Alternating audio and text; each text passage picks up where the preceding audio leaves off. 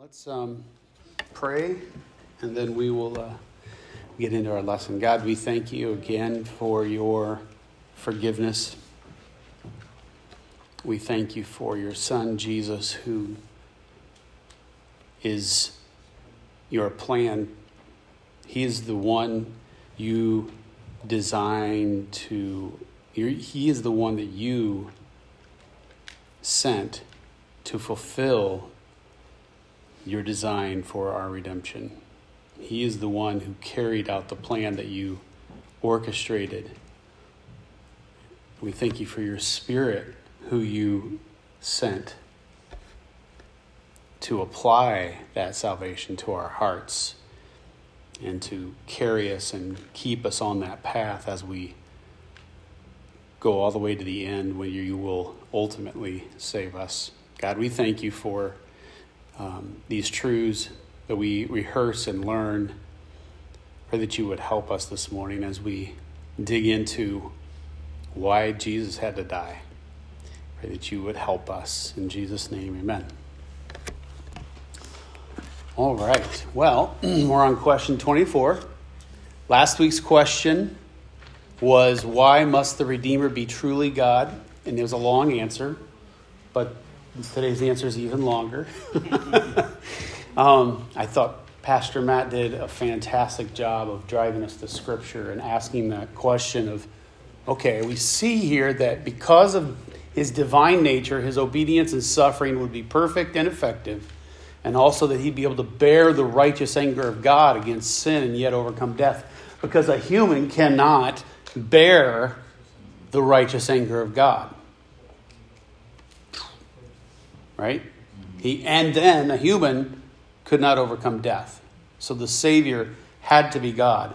But Pastor Matt drove us to okay, that makes sense.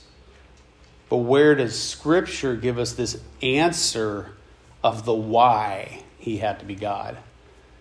And, and he and I were talking later this week, last after his lesson this week, about sometimes in Scripture, you don't get verses that just lay out some of these doctrines in one little tidy verse.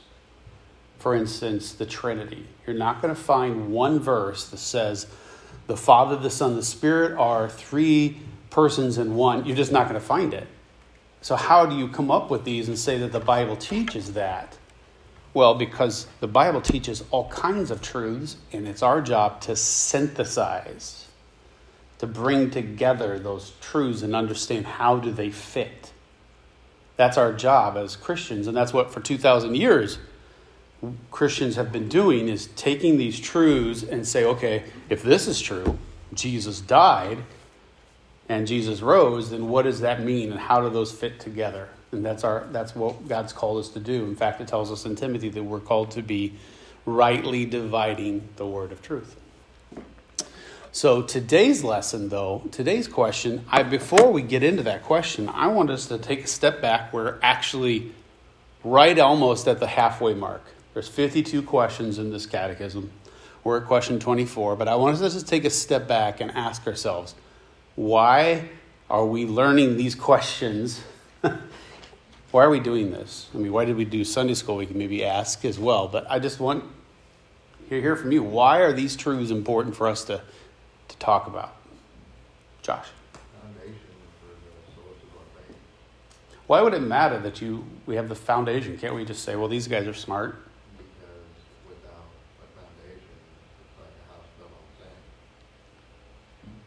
Yeah. When you build a house, you construct it, right? And what's the big trend these days for people's faith? The word isn't construct, it's deconstruct. Well, if you build something on sand, it will deconstruct itself, won't it? You're right, Josh. We need that for that to understand what we're built on. What else? Did I see your hand, Teresa? Yeah. Uh, there's a lot of opposition in the world and a lot of different religions. Mm-hmm. We need to be able to defend. Yeah. Be ready to give an answer. Pastor Matt says, be ready to give an answer. Yeah, that's from Peter. Yeah. Donna.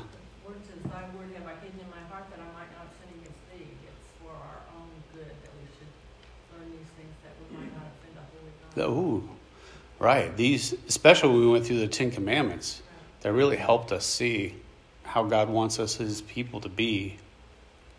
Yeah. There's really no wrong answer. Well, there could be wrong answers here. yes. I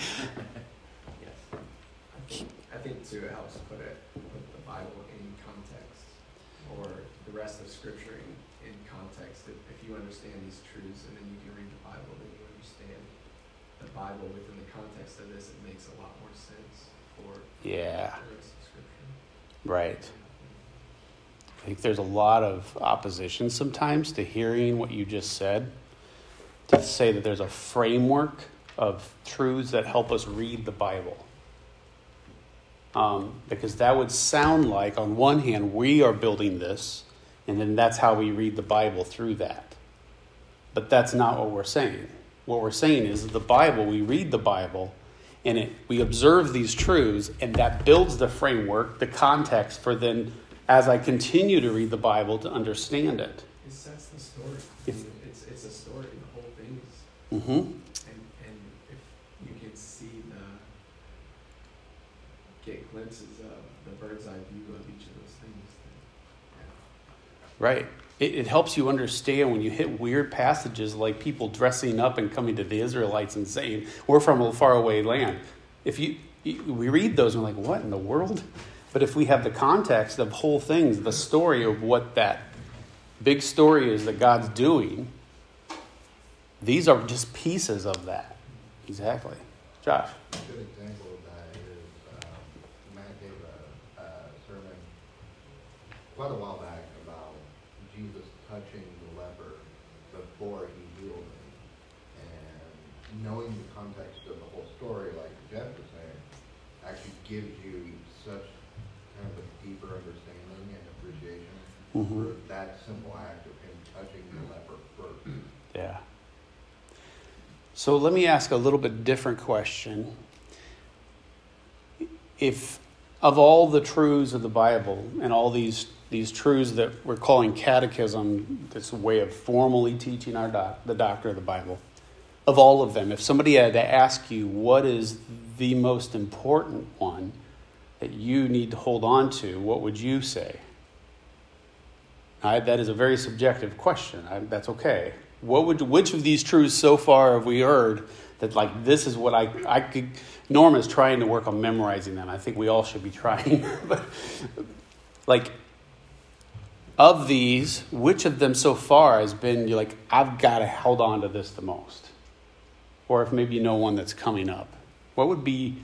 I'm not really asking your favorite because that would be like what you like the most. But this is like, what do I need the most that I know I need to keep on to? Wesley. the I don't know what lesson lesson it was, but Yeah. why does the Redeemer need to be fully human and fully God? Yeah. Those are those are the ones that you think you need to remember the most. Okay. Josh, you had your hand up. Yeah, no matter what I do, no matter how good I try to be, I can't be good enough. That's why I need Jesus. Hmm. Yeah, 'cause when we got to the end of the Ten Commandments, we saw no matter what we do, we're going to fail those, and we saw that's why I need a redeemer. Yeah. Someone else? that Christ is God in human form. I mean, they're one and the same. Yeah. That was that that's such a rich truth to hold on to and, and it's key for us to hold on to. Because if we make him one or the other only, things are gonna fall apart. Um, what everybody's saying, I totally agree with. I think the scripture that captures it was the one I was looking for, um, where it talks about um, in Colossians one that Christ is preeminent. That first Mhm. chapter of Colossians, that he's. I mean, there's who he is is the preeminent, top, most important thing. All the other truths flow yeah. from that. Yeah. Christ is preeminent. He's he's the top. Everything flows from there. Yeah. So all these things that were just said are Yeah, they're all coming through that. Yeah. Yep. So if I was to say what are one the ones that I need to remember the most, it's today's question and next week's question. So today's question is, and this is a long one to memorize, so I'm not going to try to have us do that today, but why was it necessary for Christ, the Redeemer, to die? The answer is since death is the punishment for sin, Christ died willingly in our place to deliver us from the power and penalty of sin and bring us back to God. By his substitutionary atoning death, he alone redeems us from hell and gains for us forgiveness of sin, righteousness, and eternal, everlasting life. Now, to me, I think Paul, the Apostle Paul, would also say that that's probably the one that he has to remember the most. Because when he says in 1 Corinthians 15, talking right about the gospel, he says, For I delivered unto you as of utmost importance, the most important.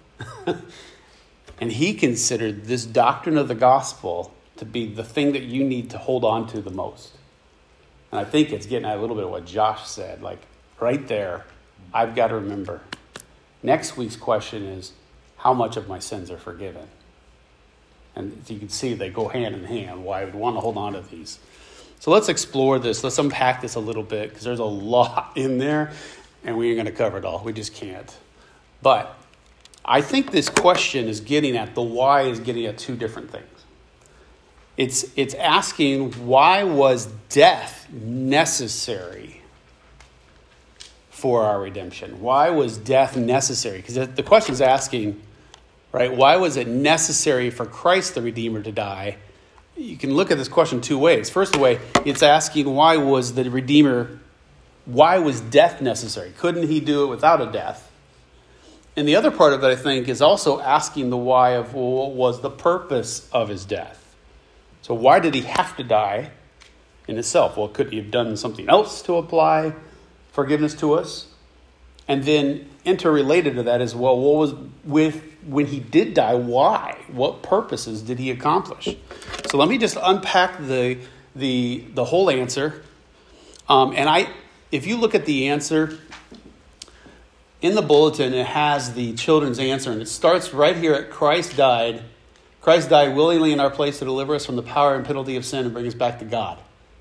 I think if you just include this other phrase, that's the heart of the whole thing. Because as I read the second sentence, it's just using bigger words saying the same thing. because this substitutionary part is a big word that can be summarized in in our place. That's what substitutionary means. So, kids, don't worry about what substitutionary is unless you want to impress your friends with a three syllable word. It means he died in our place. He stood in my place. In my place, condemned, he stood. And then the atoning death part is the death is the punishment. There, it's there. And then forgiveness of sins, righteousness, and everlasting life is covered in this power and penalty of sin. So we're just going to unpack that middle part, okay? We don't have to get all the rest of that because I think it's saying, it's kind of expounding a little bit, but not much. So, uh, la, la. that first phrase, since death is the punishment for sin, Ezekiel 18:20 literally says this: "The soul who sins shall die." And then he goes on to say, "Who dies for whose sin? The son shall not suffer for the iniquity of the father, in other words, praise God, William is not going to die for my sins. he needs forgiveness for his own sins, not, not mine. Nor the Father suffer for the iniquity of the Son.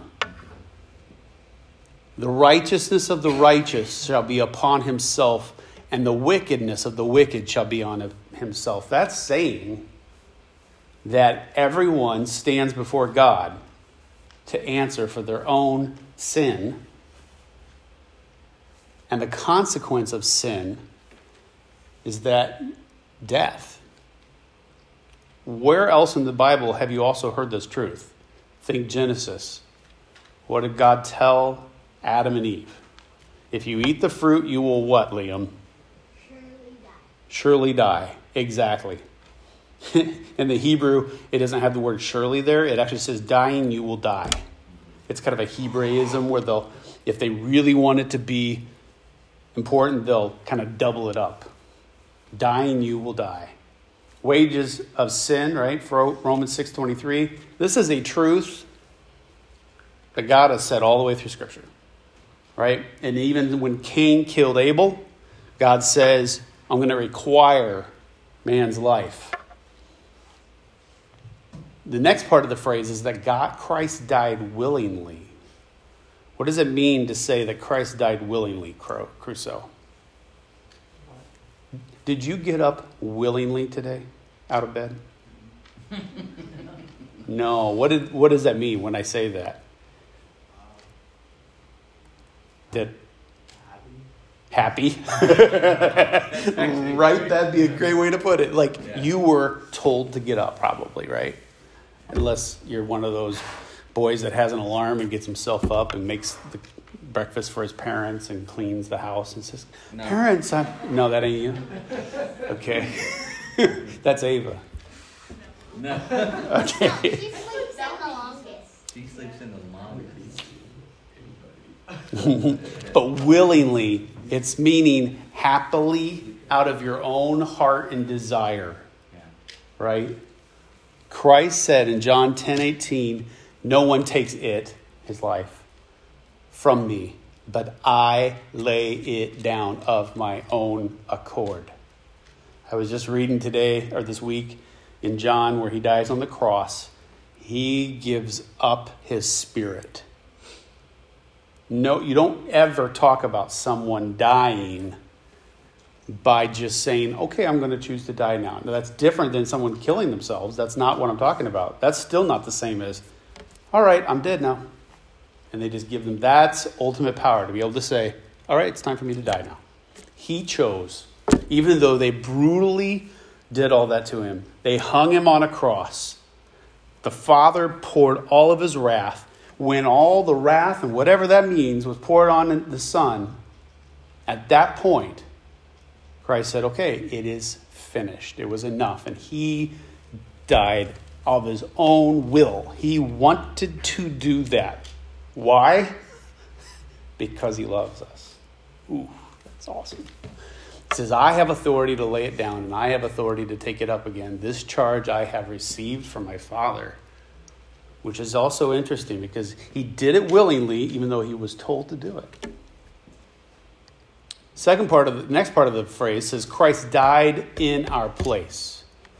And this substitutionary idea that in our places all through. I'm in my reading plan, I'm also in Leviticus, and that's a difficult book to walk through for, for us. But what I'm doing is just as I go through it, I, re, I just underline the same phrases I see all the time and it's making it very clear to me these themes. And one of them is when they when the um, Israelite had to bring a sacrifice of a goat or a lamb or whatever it is. If it was an animal, he would bring it. If it was a sin offering, he would bring it to the priest, and he would put his hand on the head of that animal. He'd turn it away, and the priest would kill it while his hand's there. It's like transferring my sin to that animal. In his place, that animal was picturing the need to have a substitute. And then we get to Isaiah, and he's prophesying of what the Messiah would do, and it says, But he, the Messiah, the servant, suffering servant, was pierced for our transgressions. That means our sins. He was crushed for our iniquities. Upon him was the chastisement that brought us peace. And with his wounds we are healed. You see that in our place? He died in our place and he took all of that that we deserved. The next part is it says to deliver us from the power and penalty of sin. So, what is the penalty of sin? death. We already talked about that, Genesis 3, right? Romans 6:23 for the wages How many of you ever getting gotten wages for what you've done? Oh, you don't work. You do work. Yeah, but mom and dad don't pay me. Will's doing Will cleans the, the church here once a week. Today, Mr. Donnie's going to bring him wages for what he did in a check. And you are going to, the wages, the payment for sin is death. And that's not just physical death, that's eternal separation from God, eternal death. That's why the next phrase says, But the free gift of God is not death, eternal death, it's eternal life in Christ Jesus our Lord. Then, so that's the penalty of sin. When Christ died, he removed the penalty of sin for you, which means he removed death for you. But then he also removed the power of sin. Romans 8, 1 through 2 says, There is therefore now no condemnation for those who are in Christ Jesus. For the law of the Spirit of life has set you free. In, it was hard to find one verse that captured all this in Romans because in Romans, the first five chapters, Paul's talking about the penalty of sin and the consequence of breaking the law. And then chapters 6 through 7, he's talking about the power of sin. We're slaves, he talks about. We're slaves to God. You're not free, it's power over you. And he's saying the law of the Spirit of life, that means what Jesus did, sets you free in Christ Jesus from the law of sin and death. So his death removed the power of sin so that you can now, if you are in Christ, you see that in both of those. You have to be in Christ. But if you are in Christ, you now have a choice. When you're tempted, you're not a slave. I no longer am a slave. I can say, no, I'm not going to fear. I'm going to trust God. I'm not going to disobey. I'm going to obey. Before Christ put made you a son or daughter, you did not have that power. You were a slave to sin. That's what we talk about. The power of sin has been removed from you. There's one P that's missing, though, from that. Does anybody know what other P related to sin is missing? Power and penalty are now yours. You experience that. I have, I don't have to sin. Now I do, but I don't have to now because the power has been removed. The penalty, I stand no condemnation. What's the other P? Matt knows probably which P I'm talking about. I feel like I know it, but I can't think of it. The presence Ah, right? The presence of sin. so when Jesus died, and then Jesus applies, the Spirit applies salvation to your heart, immediately the penalty is removed because God makes a declaration like a judge. He says, You are righteous in Christ. He also breaks the power of sin right then so that you now have the ability to say no to sin. However, we know at the end of Romans 7, Paul talks about this. Sometimes I don't say no because the presence doesn't go away. But Christ did save you from the presence of sin, but not till the end. When Christ takes you home by death or by Him coming in the skies, then the presence of sin is gone too. And that's actually guaranteed as well by the resurrection. The next phrase this is getting at the purpose. So Christ had to die because God required the death of a substitute that was equal, but also a substitute that could bear the brunt. But he did it to rescue you from the power and penalty of sin and to bring us back to God. So picture Genesis 3 or Genesis 2. God made this garden and he hung out with his people. There was perfect fellowship. Like they could hang out, walk together. Can you imagine it? Like the, the Jeff and Tiff's property, you guys is it's not the Garden of Eden. But when I go there, I love the woods there. It's it's surround it's kind of blocked off from the rest and I just feel like it's awesome. Like especially when you did the worship thing out in the woods. I just feel like can you imagine being in the garden though? For the your you never existed before. All of a sudden, you you like discover this world because you just now made, and you'd be constantly, "Wow, this is so incredible," and God is right there with you, and He says, "Yeah, I know, isn't it awesome?" and you go, "You're awesome," and that was this this togetherness. And then when Adam and Eve sinned, they could not be together, right? They couldn't because God's holy. We've talked about that. He cannot bear the presence of sin. But He made you to be with Him. He made you to be in communion with Him, to, to exist together. So the whole one of the big reasons here, 1 Peter 3:18, for Christ also suffered once for sins, the righteous for the unrighteous. There's the substitutionary part, that he might bring us to God. One of the purposes is that you can be back with him. Wesley. Something I've always wondered was how big was the garden? That is a great question. Yeah, 'cause I've seen some pictures where it's like an entire nation of forests and there's like cliffs and water. And We have some clues in scripture actually about how big it was. Yeah, and plus the rivers, three rivers are in that, so it must be pretty big. But I've Uh-huh. also seen in like children's books, it's just a small little actual garden, a couple trees here and there. Then there's a hill and big. Uh, Got it. So nobody was there to take pictures or to draw, right? But we do have descriptions of the rivers. We know that it at least was in that area. And what's interesting is if you look through the Old Testament prophets near the end, it starts to describe pictures that are like the Garden of Eden, but for the future. And it talks about the glory of God covering the face of the earth, like expanding. And the reason that would happen is because God made these image bearers.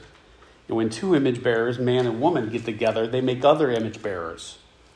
And that means more of the glory of God to the extent that you're showing what God looks like is growing, which meant that if things had gone without Adam and Eve sinning, the garden would have expanded.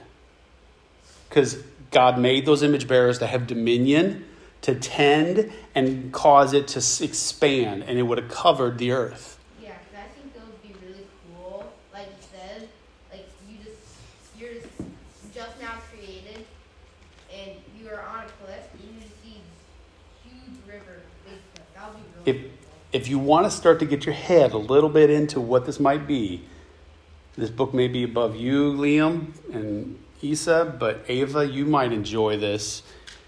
C.S. Lewis wrote a space trilogy. And the first one is called Out of the Silent Planet, and it's science fiction, but it's a Christian allegory. When you get to the second book, it's called Perelandra. It has this this guy ends up in this other world and the experiences of what is just awesome emotion and just this experiences. They're hard to describe and lewis just puts it into words. I feel when i read that book it gives me a little taste of what it might have been like to wake up in the garden as a brand new person or what it might be like in the eternal state to walk around with god. It's, it's awesome. Josh Uh, Not to dwell on that. too we're on a big rabbit trail anyway so go ahead but, uh, Not to dwell on too much, but you were talking about uh, the Garden of Eve Eve ever expanding. yeah I wonder if that's a heavenly model of the entire universe because we know the universe is ever expanding. Interesting. I hadn't thought about that. But what I do know is if you get to the end of Revelation, it talks about the pre- Christ being there and there not being a need for light because he is the light there. But you see rivers coming from the throne, and it's very much like the Garden of Eden, but better. And so we know that it's going to be completely immersed in, in the glory of God. But here's the point to bring us back on track Christ died on the cross, and one of the reasons is so that you can experience that. If you repent of your sins and say, I can't do this, I'm not good enough, and I've been totally awful enough to deserve your wrath, I need you. When you come to Christ, that he did that to bring you to him. Then, finally, why does this matter? So, I, why I said one of these these questions is one of the ones that I need to hang on to the most is because daily I need to remember this truth. I daily need to. So there's a little book called The Gospel Primer or Primer. I say primer, but it's probably primer, whatever. I love this paragraph from there. He's talking about the power of sin in my life. He says, As long as I am stricken, overwhelmed, and crippled by the guilt of my sins, I'll be captive to them. And I'll keep recommitting the very sins about which I feel most guilty. The devil is well aware of this fact. He knows that if he can keep me tormented by sin's guilt, he can dominate me with sin's power. The gospel, however, slays sin at this root point and thereby, thereby nullifies sin's power over me. So the forgiveness of God made known to me through the gospel, this truth that we've been looking at this morning, liberates me from sin's power because it liberates me first from the guilt. And in preaching, uh, we stand up here and preach you need to do that to yourself. Like you need to preach to yourself because your other sin's presence just. You need to preach such forgiveness to myself is a practical way of putting the gospel into operation as a nullifier. That means an eliminator of sin's power in my life. On a daily basis, you need to remind yourselves of these truths. Like, start your day with this. In the middle of your day, when temptation or discouragement is overwhelming you because you failed again, you need to remind yourself that Christ stood in your place and he has removed the penalty of sin. And he's broken that power so that you can say, Christ, you're worth this. You're worth me saying no to this. And you know it'll also make you hunger for that final day. The last thing I want to just show is just there's a little song that it's literally what you're about to see. It's just like four little lines that I think captures the, the heart of the gospel that we used to sing at our previous church that we were at, but we would also sing it as a little bit of a lullaby to Wesley as a baby, and then I think he knows which one I'm about to sing, or not sing, I'm going to show you. It's called the Gospel Song. It says, Holy God in love became perfect man to bear my blame. On the cross, he took my sin. By his death, I live again. Putting that in your head on a daily basis. Why this matters? Put that in your head so that you can remember and have power to please him and get through those days, right? So, why else to you does this matter? These truths of the gospel that we're talking about.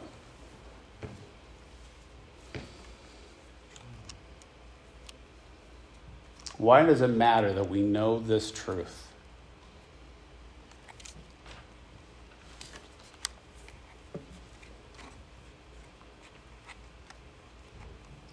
All at once. I think it produces Donna. peace.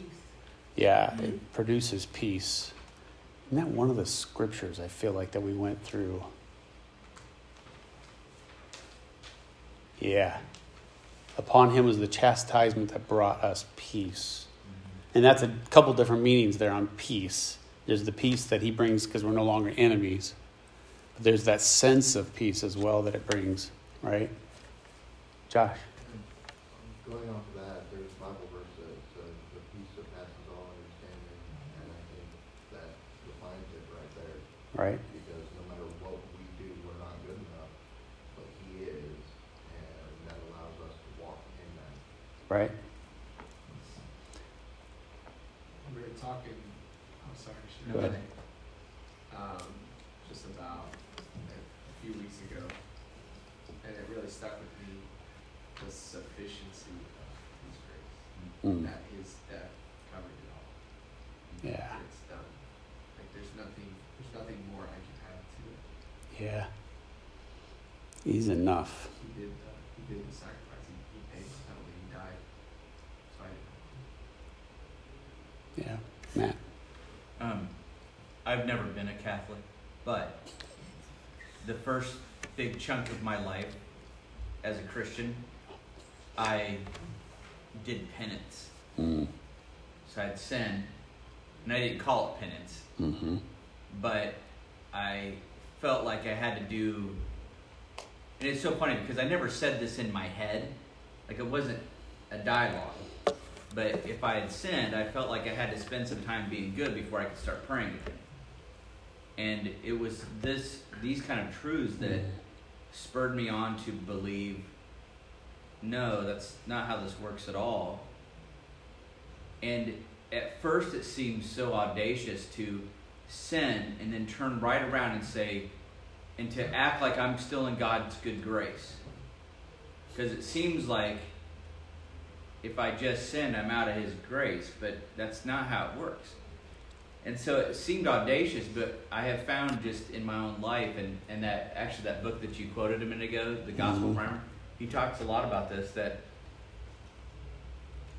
that's actually what's been the most motivational thing to me to not sin is jumping right back in mentally that I'm in God good God's good grace. I don't have to do something to get back into that Yeah. that actually has had the effect of growing me more than me thinking I had to do something to get back into God. That actually that just made everything worse.